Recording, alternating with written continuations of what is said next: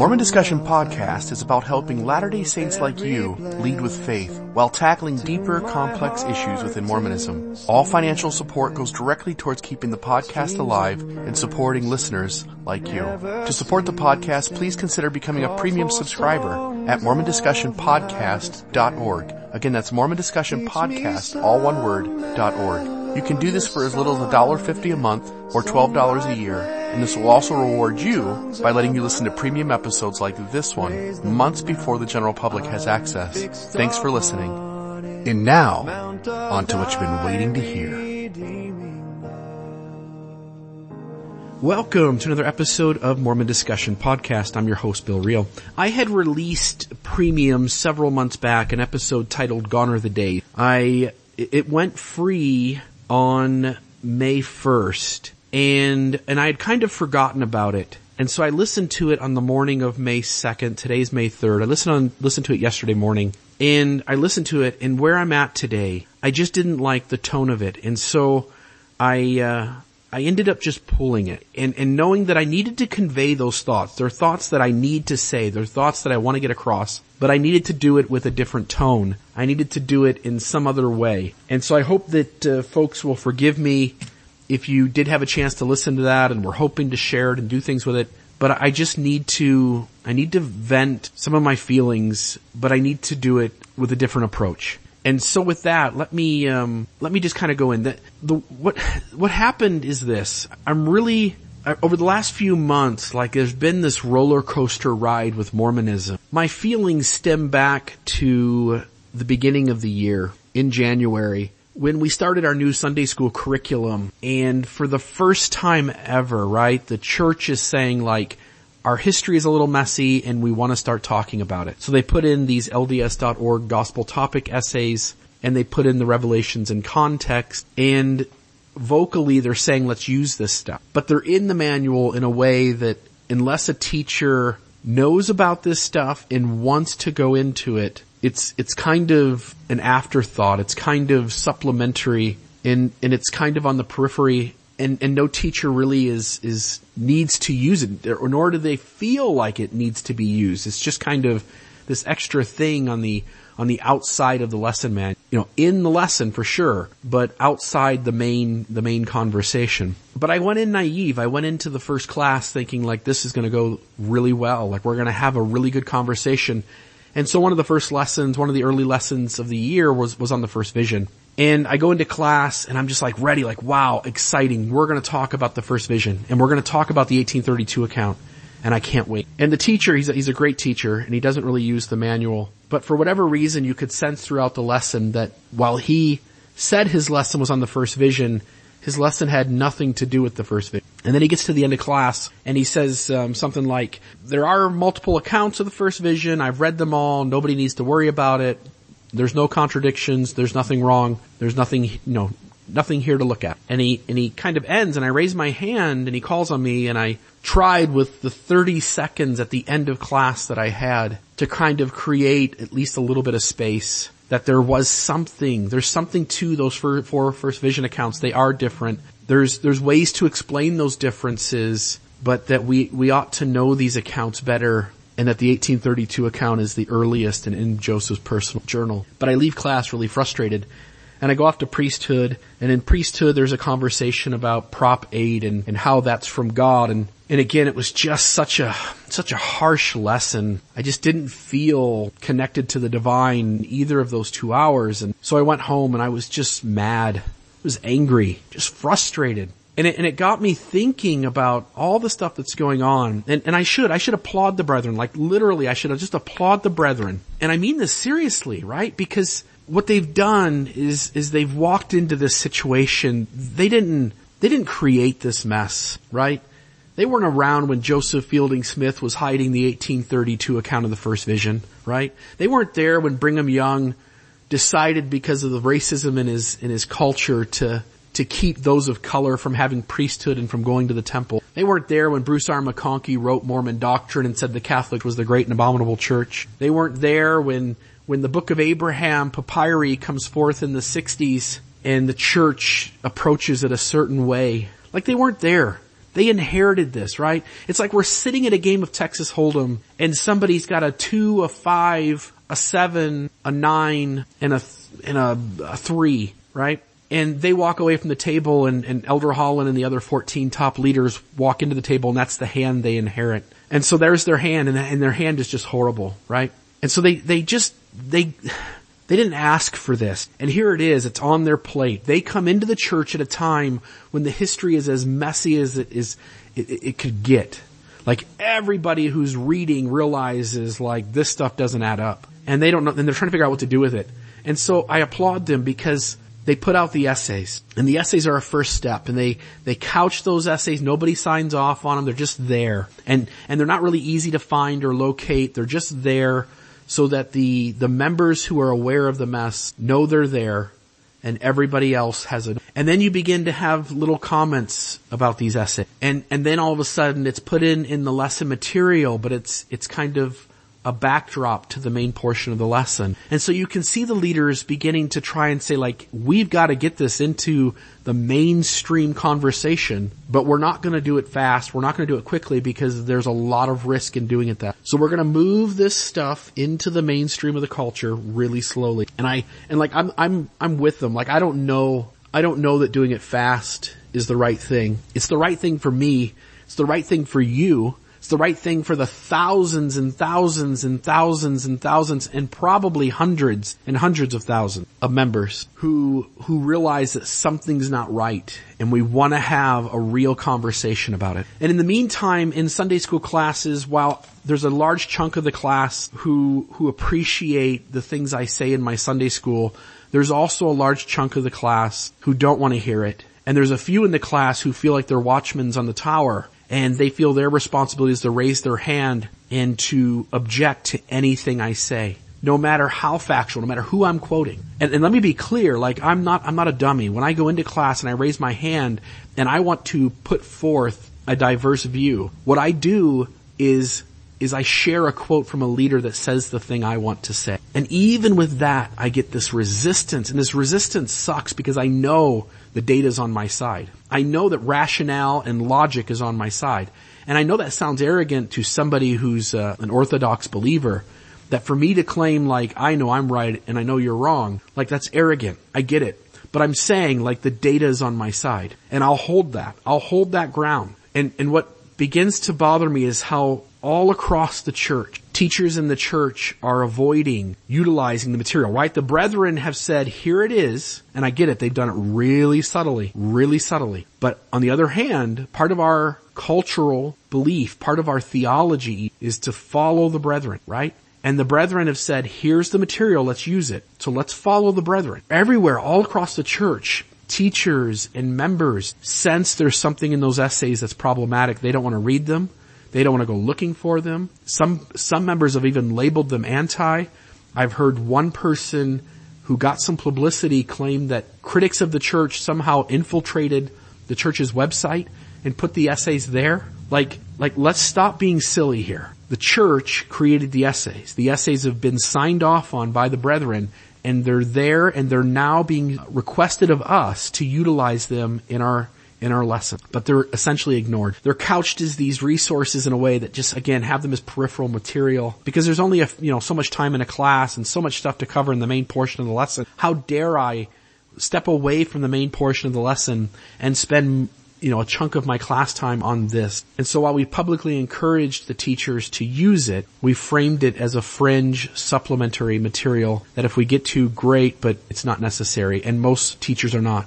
So in my ward, I, I, make this effort to be vocal about diverse views, right? I try it really hard to, to share like these other perspectives that nobody really thinks about, that Mormonism in some ways claims a space for. And it bothers the heck out of me that while we claim to be a church of truth seekers, right?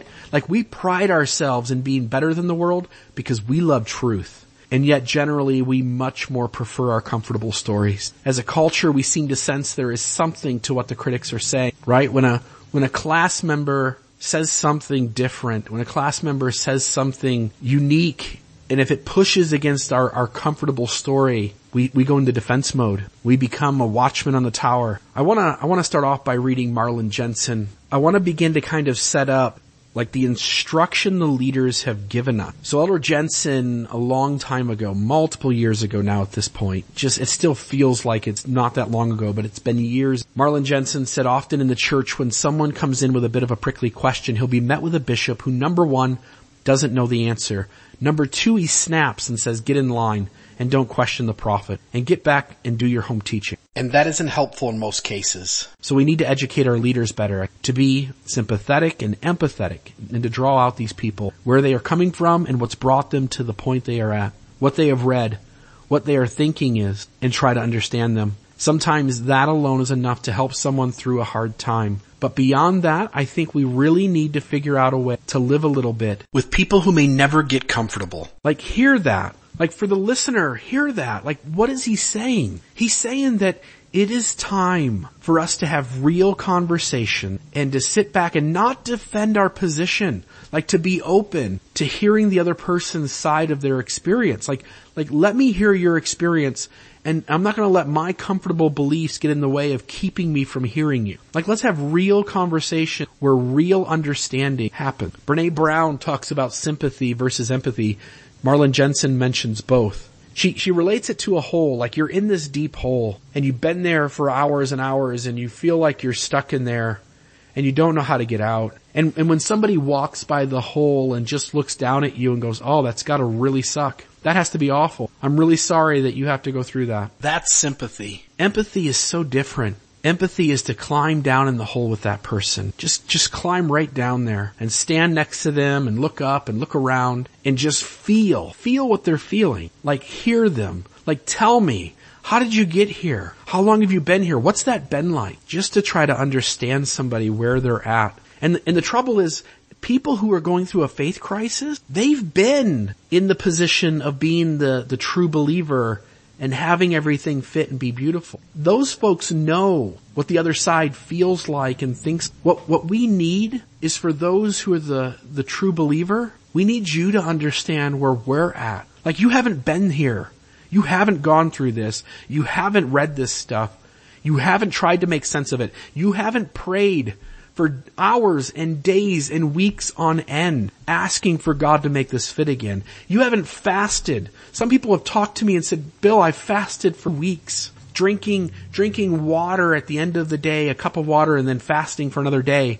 And then, and then four days into my two week fast, I start to get sick. Like, people want this to go back together. People want this to fit again. They want this more than anything. Elder Steven Snow, who replaced uh, Elder Marlin Jensen as church historian, he's the current church historian. And Steven Snow does an interview with uh, with Blair Hodges from the Maxwell Institute, and in that interview, uh, Blair asked a question along the lines of um, asking about the church's increasing openness with regard to history. And Elder Steven Snow said, "quote." My view is that being open about our history solves a whole lot more problems than it creates. We might not have all the answers, but if we are open and we now have pretty remarkable transparency, then I think in the long run that will serve us well. I think in the past there was a tendency to keep a lot of the records closed, or at least not give access to information. But the world has changed in the last generation with the access to information on the internet. We can't continue that pattern. I think we need to continue to be more open. So hear that, right? In the past, we were not very transparent. In the past, we kept a lot of records closed and did not give access to, in- because we could, because there was no internet. We could, we could hide. And I get like that word has a negative connotation, but that's what's going on. And yes, maybe the church saw their motive as protecting, but what they did was they withheld and hid information so that the members of the church could not on their own find these problems, at least not easily. And he says we need to get better, meaning that we're not fully transparent even today. There are still things that we keep and withhold. We have to be better. We have to do what Elder Snow is saying. We have to be better. We have to be more transparent. Elder Holland in his talk, Lord I Believe, talked how, about how belief is a precious word and an even more precious act and that, and that the person he was speaking of, but let's talk about all of us generally. None of us need never apologize for only believing. Like we're beginning to say like in our culture, we have got to be accepting of something less than knowing, something less than certainty. And I, and from my side of, my perspective on my side of, of, of the mountain looking at it, like certainty has got us in so much trouble. And Elder Christofferson in his talk, The Doctrine of Christ, said that at the same time it should be remembered that not every statement made by a church leader, past or present, necessarily constitutes doctrine. It's commonly understood in the church. Think about that. It is commonly understood in the church. My question would be, is it? That a statement made by one leader on a single occasion often represents a personal though well considered opinion, not meant to be official or binding on the whole. What he's saying is, it is not commonly understood, but we're going to establish it right now so that going forward, from here on out, it is commonly understood. He goes on to say that a statement made by one leader, though well thought out, is not binding on the church. That a prophet is only a prophet when acting as such. And when he says a prophet is only a prophet when acting as such, he's not talking about uh, a local leader. He's not even talking about the quorum of the twelve or even the counselors in the first presidency. He is saying that even all the way to the top of the church, that a prophet is only a prophet when acting as such. And in the context of his talk, he is making space. Elder Anderson, only six months later, in the next general conference, in his talk, uh, Trial of Our Faith, Trial of Your Faith maybe is what it's called, and in that talk, Elder Anderson says that our doctrine is not hard to find. It's what all 15 men teach. But, but that's a problem because our doctrine is hard to find. Try to ask any church leader who tells you our doctrine is not hard to find to get a pen or pencil out and write down on a piece of paper and list our doctrine. What is our doctrine? And, and the very doctrines we would write down today and say, these are our doctrine. Was that the way those leaders believed it and framed it and taught it 50 years ago? 100 years ago? And, and are there things that all 15 members taught? For instance, all of the church leaders from the 1940s taught things that today's leaders have disavowed as racist theories. And those leaders in the past, they framed them as doctrine. Elder Uchtdorf acknowledged that some of our dear members struggle for years with the question whether they should separate themselves. Like this is not an easy thing, guys. This isn't fun. This isn't, this isn't enjoyable. Like when someone one day just believes it all and it all fits so well and the next day they just realize that none of this fits. Their life is in turmoil. It hurts. There is pain. There is crying. There's depression. There's, there's this effort to get it all back, to put it all back together. And the further you dig, the more you slide down the rabbit hole.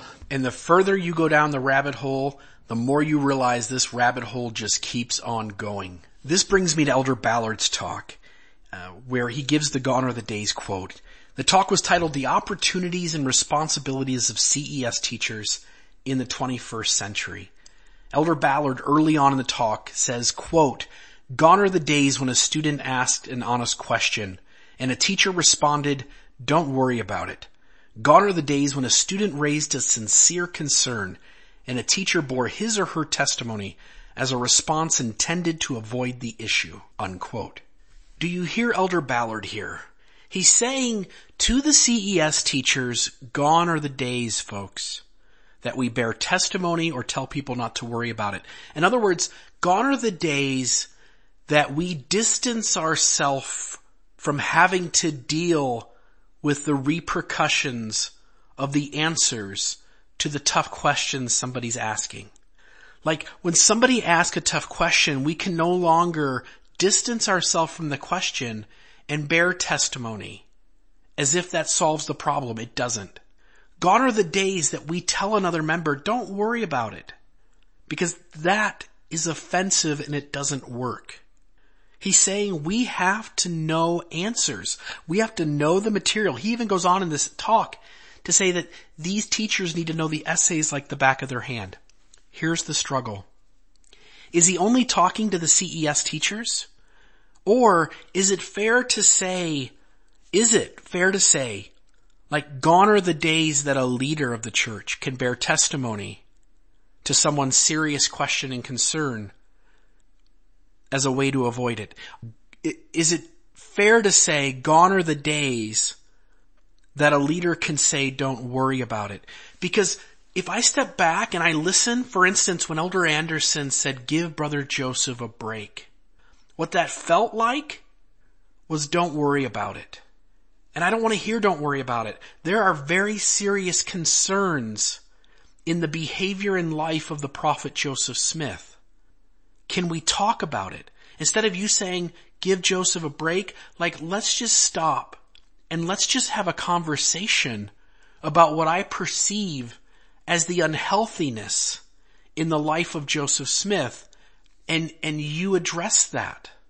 The other issue is that in many ways, like the system is broke. Elder Ballard seems to be indicating to local leaders in a talk that he gave to Southern Utah, as well as in this talk to the CES teachers, like gone are the days that we don't sit with people and have an honest, vulnerable conversation with them.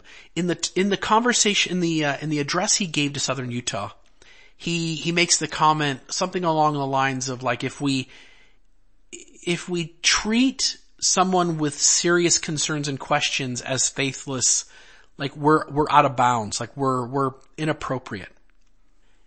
But here's the trouble. If I go to my bishop with a serious and valid concern. If my bishop sees the concern as valid and is also willing to take the risk of having his loyalty questioned, he can take that concern to the stake president. If the stake president finds my concern valid and is willing to take the risk of having his loyalty questioned, he can take that concern to an area authority. If the area authority finds that concern valid and is willing to take the risk of having his loyalty questioned, he can take that to the area presidency. If the area presidency finds that concern valid and is willing to take the risk of having their loyalty questioned, they can take that concern to the quorum of the twelve. If the quorum of the twelve then have the concern and find it valid, it can then be handed off to the first presidency or dealt with at their level. Now the question becomes, how many concerns, regardless, let's just assume that, that we take a hundred concerns and they are really valid. They are seriously valid.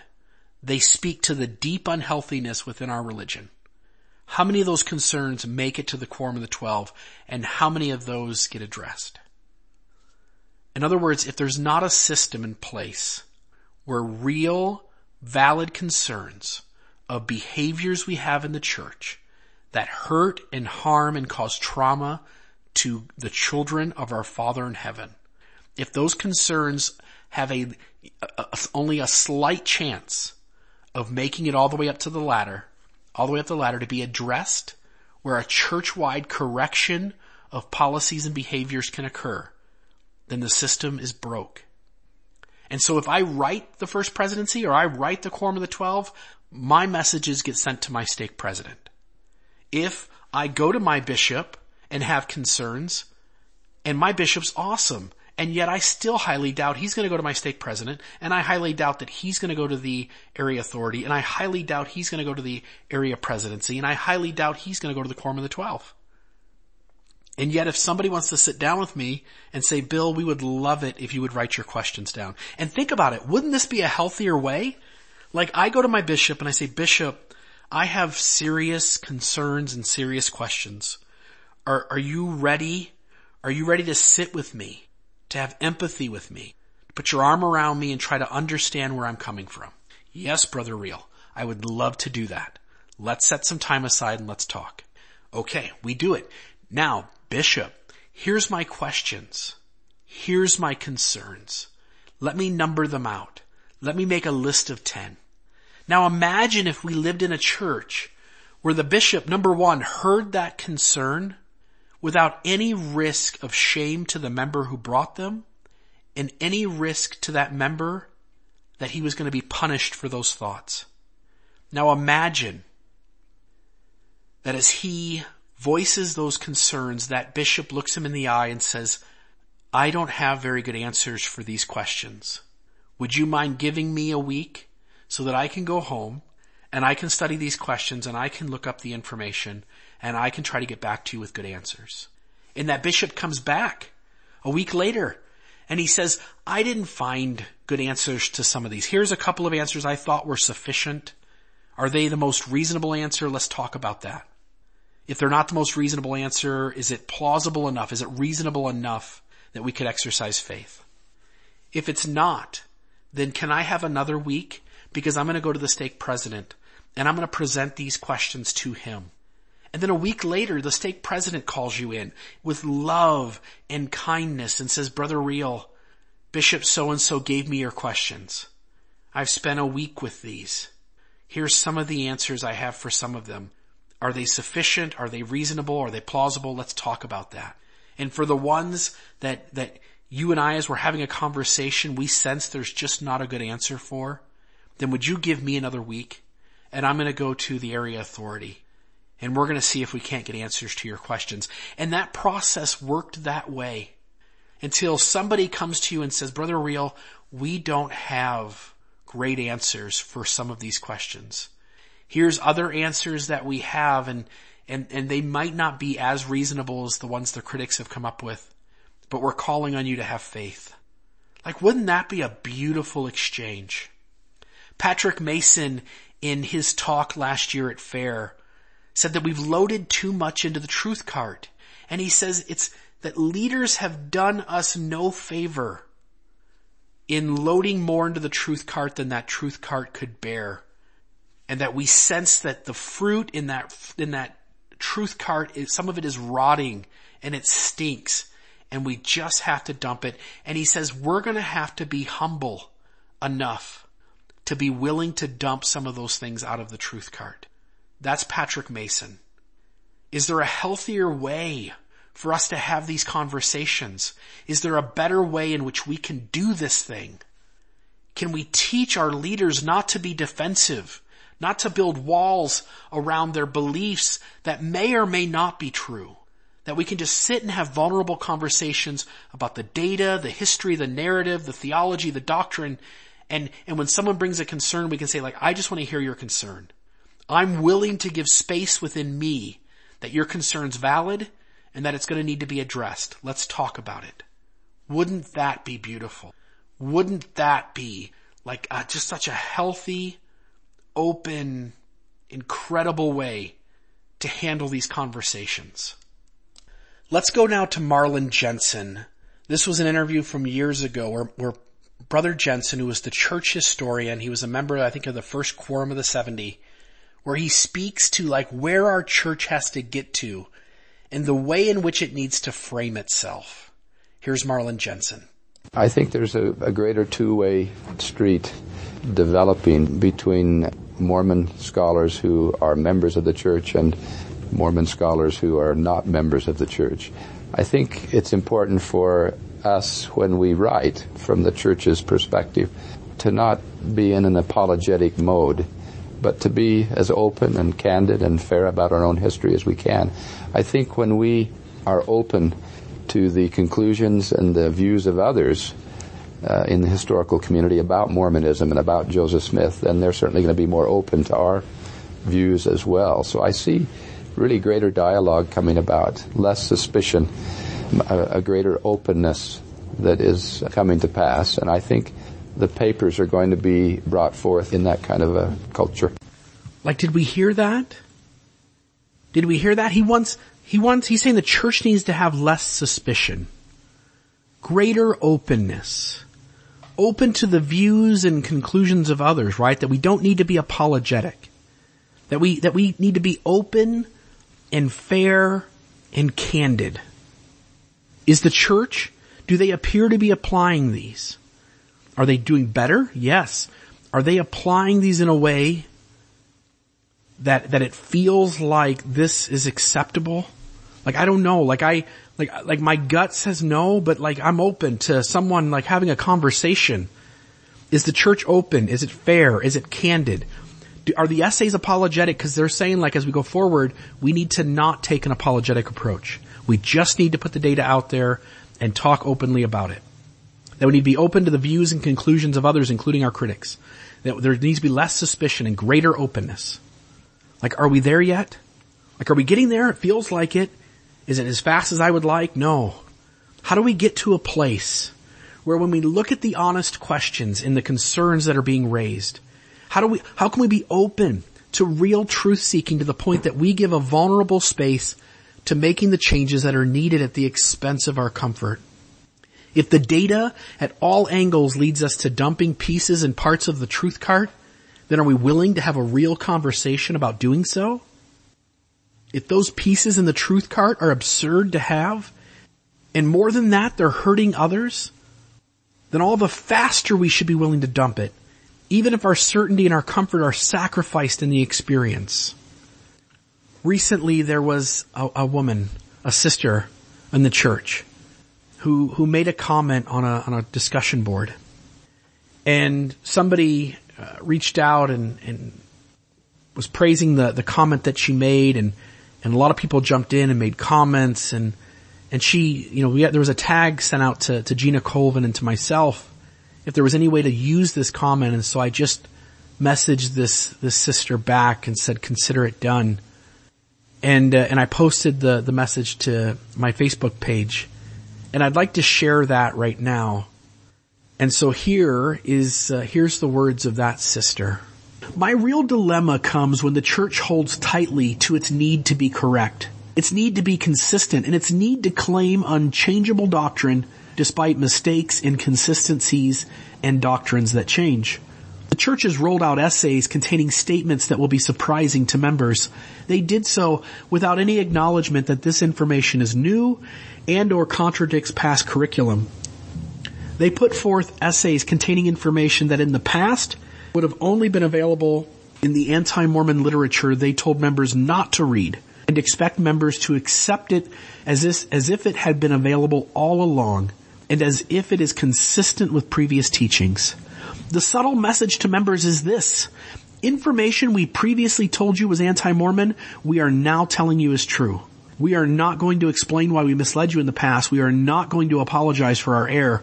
Even though you now realize that you lied to others because you trusted us, we take no responsibility. Still, we expect you to trust us now and in the future. And we expect you to be honest in your dealings. The method in which the church released these essays, without any acknowledgement that they contain information different than what they taught and asked members to teach, feels like a type of mental and spiritual abuse. The fact that these essays have been released without giving extra training and help to bishops and gospel doctrine teachers seems unwise at best and unethical at worst. The church has presented these essays in a way that implies members should be okay with this new information. If a person is confused, the implication is that something is wrong with the member, not the information or the way it was presented. The reality is that this is traumatic information for many people. Many feel lied to by the church. The church has completely placed the burden of reconciling this information on the shoulders of its people while it maintains a stance that there is nothing to reconcile. And this burden will continue with our current curriculum, with these essays silently inserted week after week. This is why I feel I cannot go to church. It's not that I'm not willing to help bear the burden, I am. But I cannot do so without acknowledging the trauma many people feel, without acknowledging the inconsistencies in the message of church leadership and without grieving my own loss and ability to fully trust what's on the church's website. People are not leaving the church because of problems with church history. They are leaving because of issues of trust.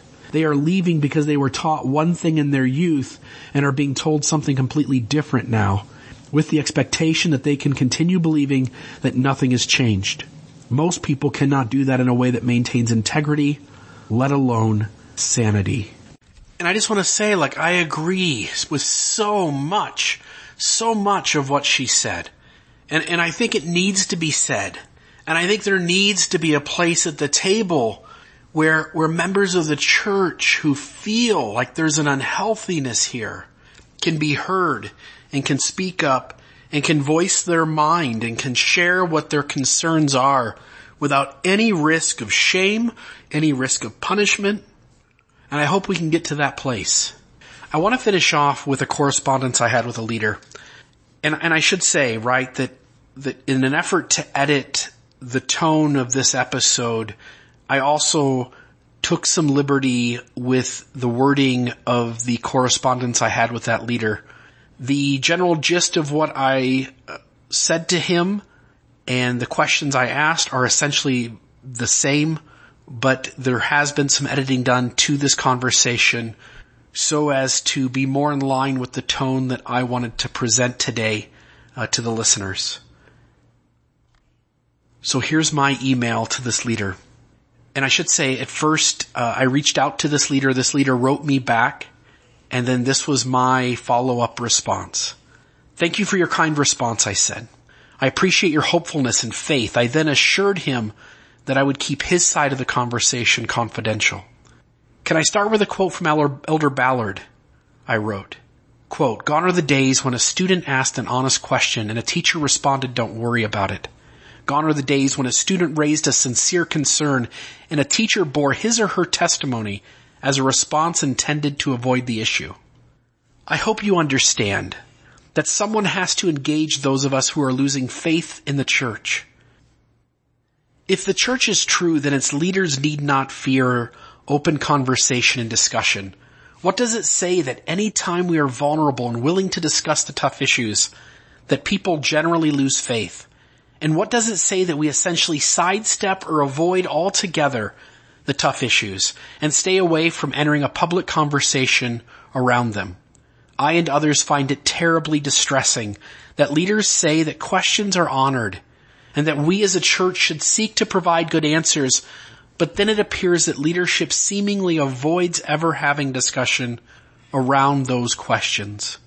So with that said, let me present perspectives I have come to that I find to be based on truth seeking and a willingness to accept new truth even if it displaces my comfortable beliefs. I am hopeful you would be willing to share two things.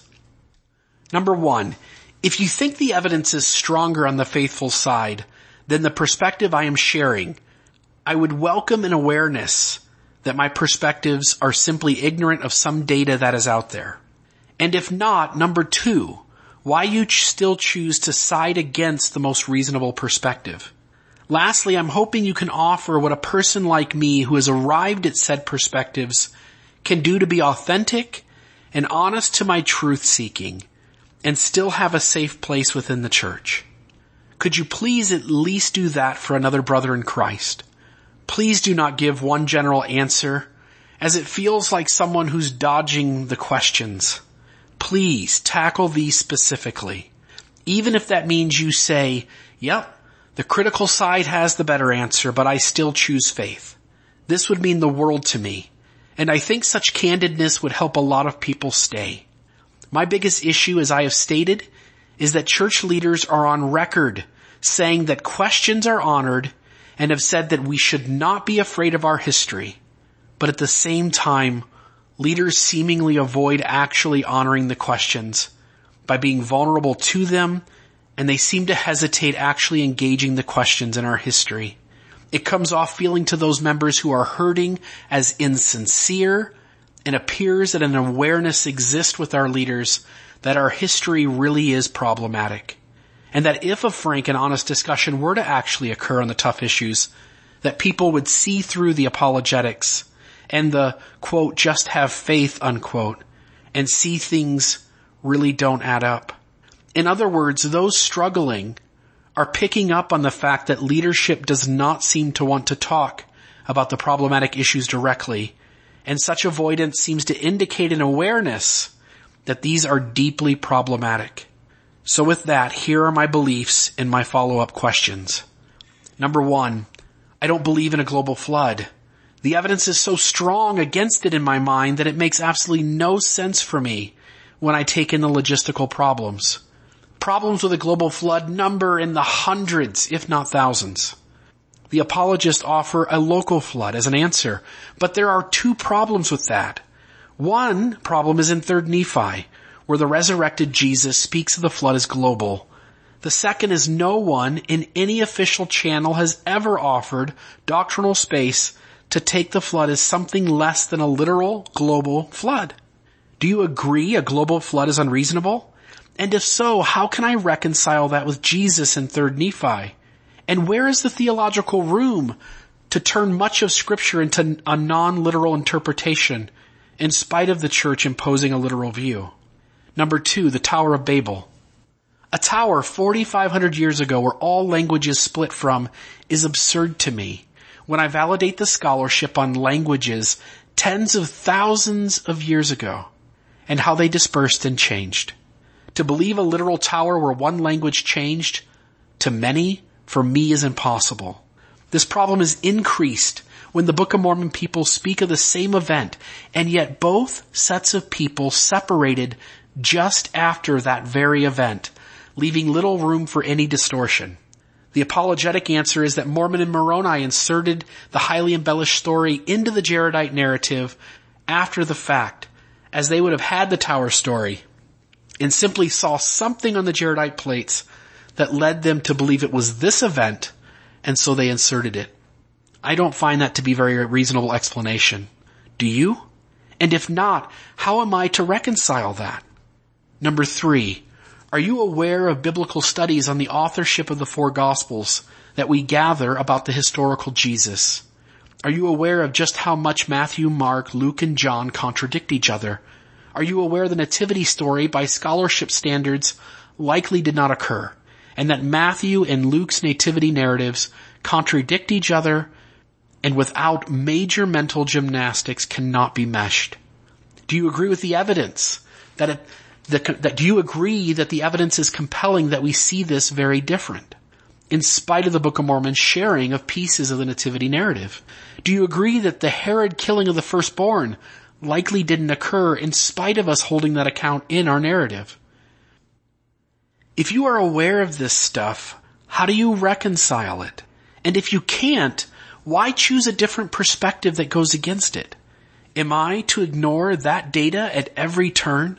Number four, for me, the implausible absurdness of some of the stories.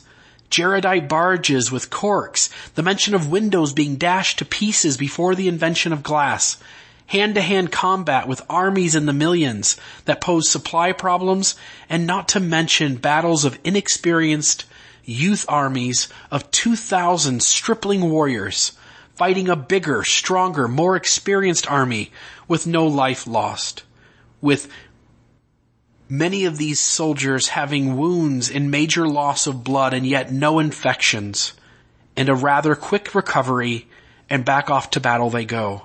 Again, I am aware of the, poli- the apologetic arguments on these. I am simply asking what am I to do when my brain tells me these events being a historical account is absurd and the apologetic responses seem almost as unlikely. Am I wrong to think such absurd? And if you agree these stories are implausible, how do you suggest I reconstruct my paradigm to allow me to be a faithful Mormon while also being honest to my search for truth? Number five, the book of Abraham. You are certainly aware of the argument. I will simply say Joseph got so much wrong, and even the two hits are not really hits and there is no solution to this conundrum that has a reasonable answer, at least for me. Do you agree each and every reconciliation has deep issues? And yes, I'm aware of the tactic to ignore the translation issues and focus on the end result, the scripture itself. How is an informed Latter-day Saint supposed to work through such without just letting Occam's razor take its course? Do you acknowledge there exists no good answer on the translation and if you disagree, what is that perspective? You answered the one on prophets, which we would simply agree to disagree. I hope in these men as prophets, and I sustain them as such. But intellectually, it is pro- it is a problematic struggle, full of contradictions and disappointment. Prophets, who generation after generation tell us the race ban is God's will, only to have later leaders disavow such as a racist policy. Young gay kids taking their lives while a church leader proclaims this policy, which has and is leading to deaths, to be a revelation. While at the same time the very prophet who received the revelation says nothing about his revelation to the world.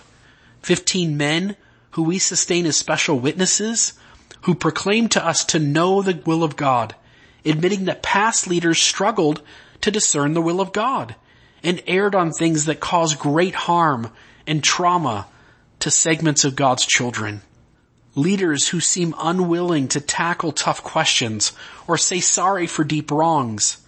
To have a prophet in 1886, John Taylor, who receives a revelation in the first person voice of Christ, only to have the church and its prophet four short years later go 100% contrary to that revelation and dismiss it as not binding and to completely set it aside. Brigham Young and those who followed, teaching they knew by revelation that Adam was God the Father and Elohim was Heavenly Grandfather, only to have later leaders say Brigham Young taught false doctrine and yet expect us to have confidence that we are teaching true doctrine now.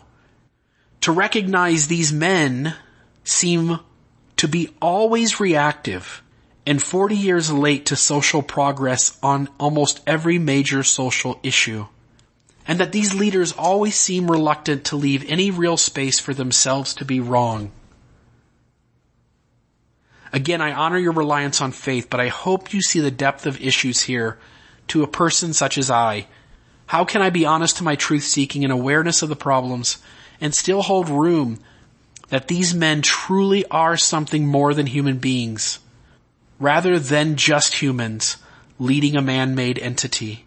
How do I interpret what a prophet is in a way that it can be reconciled with the data and with the historical experience and with my own eyes and my own ears and my own heart? Number seven, Deutero Isaiah or third Isaiah. I'm not sure if you're aware of this conundrum, but again, I know the apologetic response. But as LDS scholar David Bokovoy argues, it simply is not the most reasonable answer, and it isn't in my mind either. Do you simply not see 3rd Isaiah as a reliable perspective? And if by chance you do, how do you account for the Book of Mormon having Isaiah chapters in it, not written till after Lehi left Jerusalem? Number 8. Why have a Book of Mormon written to Lamanites when we no longer know who a Lamanite is? For 200 years, part of the church's mission was to take the gospel to the Lamanites.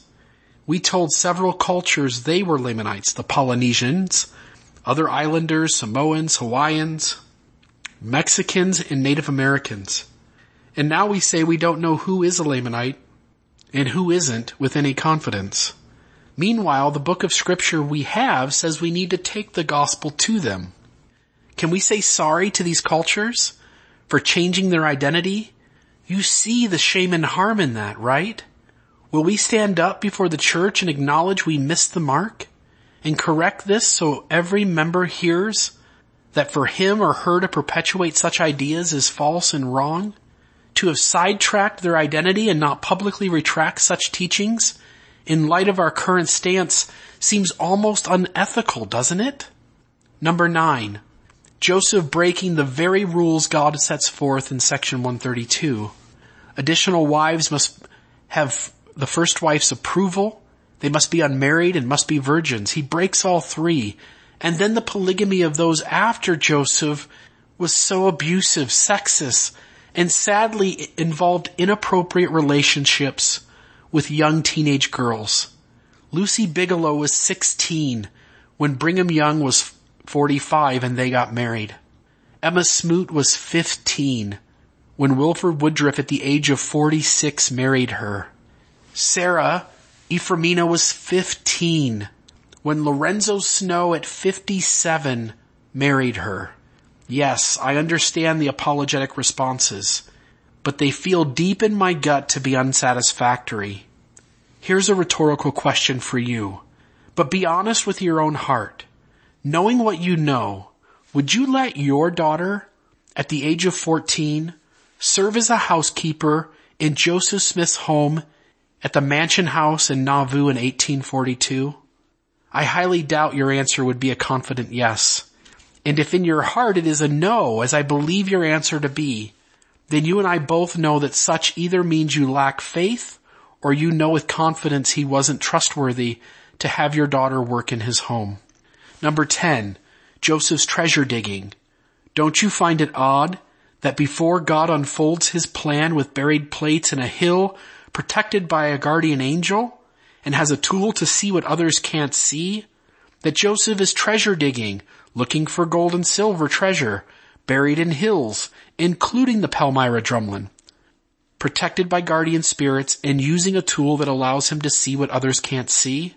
I hear Bushman's response that this prepared him, but I hope you would agree that this is the less likely of the two perspectives.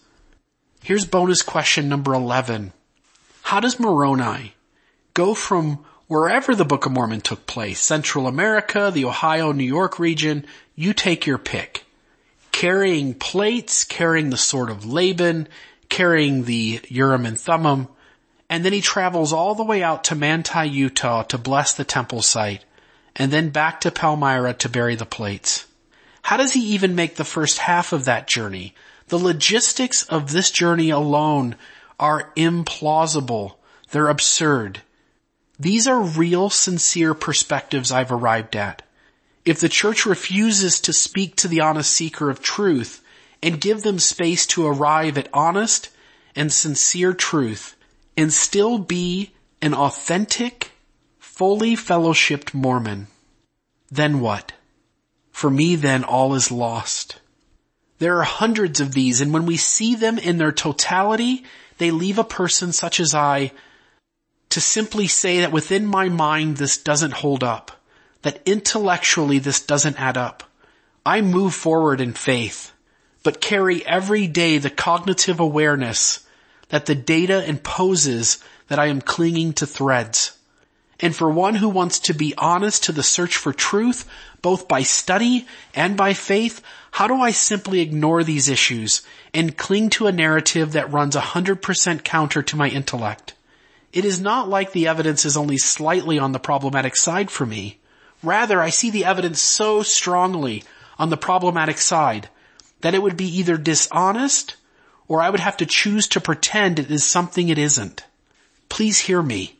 I want to be Mormon. I want this to be true.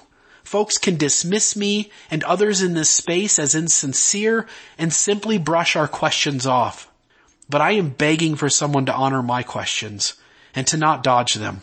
People are so deeply hurt by the church avoiding a real conversation and people have their very identities crumble from this paradigm shift.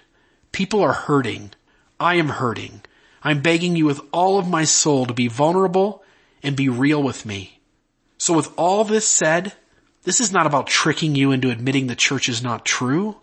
Rather, how does one who is dying inside to make this all fit reconcile the truth they have arrived at honestly and still see the church giving them space to stay and to be honest to their search until you and others can comfortably stand up and truly engage such a conversation, the church will continue to bleed and that bleeding will only grow. No whitewashed essays, no putting this off on CES teachers, no pretending there are good answers but refusing to give them will suffice. The only real solution that hopefully can occur is the church can begin to honestly show that it truly does value truth, that it truly honors Joseph Smith's quote that Mormonism is truth, that wherever truth is, it will make space for it. How is the church going to make space for the old false narrative to die and to make room for the new narrative in a way that honors those who are in the church right now in this very moment and are being hurt by the old narrative? Up to this very moment, the church has placed the blame for a faith crisis on the backs of the members who have lost belief. It is taught that faith is less than certainty that doubts are something bad that good members don't bring to the table, that the responsibility for a loss of faith falls on the member who lost it. Do you not naturally see that the church has at least a significant portion of accountability in why these losses of faith occurred? False faith promoting stories in the manuals failing to tell its members the details of Joseph's polygamy, the avoidance of having an honest discussion about just how wrong prophets can be, the hiding of first vision accounts, the failure to tell us these men had taught false doctrine in the past. I could go on and on. Why can't the church take at least some responsibility for those of our faith who have experienced this pain and loss and betrayal. And can you see when the church won't take responsibility? It makes it impossible for the individual to move towards rebuilding trust. Can the church make a safe space for non-literal belief? Not that it has to advocate for it, but it permits folks to hold such and not be marginalized. Can the church make room for honest discussions and safe space for tough questions? Can we ever get to a place where church leaders not only say there are good answers, but they actually show such by having a conversation or, or at that point at least stand up and say, yeah, there aren't good answers to some of these questions. How can we ever get there if the most empathetic folks choose to avoid these tough conversations? If the folks like you avoid them, then all hope is lost that any church leader will be vulnerable and authentic to the struggle of so many Latter-day Saints in the very here and now. Real vulnerability necessitates a real conversation. It involves shadow work. It involves you answering the questions I've asked and not answering the ones you wish I had. I await your response. Your friend in the Christ of faith, Bill Reel. And so with that said, let me just share that, that kind of in conclusion, I truly believe gone are the days.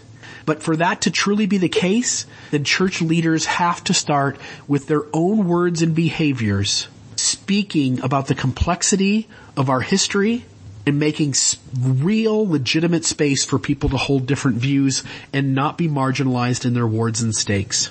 It's my prayer that we can do that. It's my prayer that we can have real conversations where people are allowed to hold perspectives in ground that is different than the majority in their ward and stake.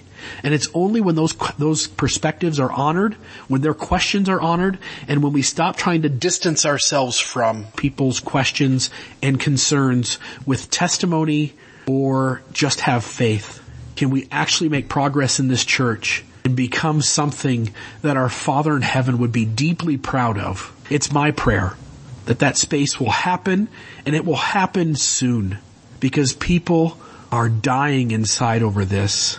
People are losing their families. They are losing their identities and some of them are even taking their lives. It's my hope that Mormonism can truly honor Joseph Smith's quote that Mormonism is truth and that it will open itself up to making the changes necessary to honestly reflect where the data takes us. In the sacred name of Jesus Christ, may the Lord warm your shoulders. Amen.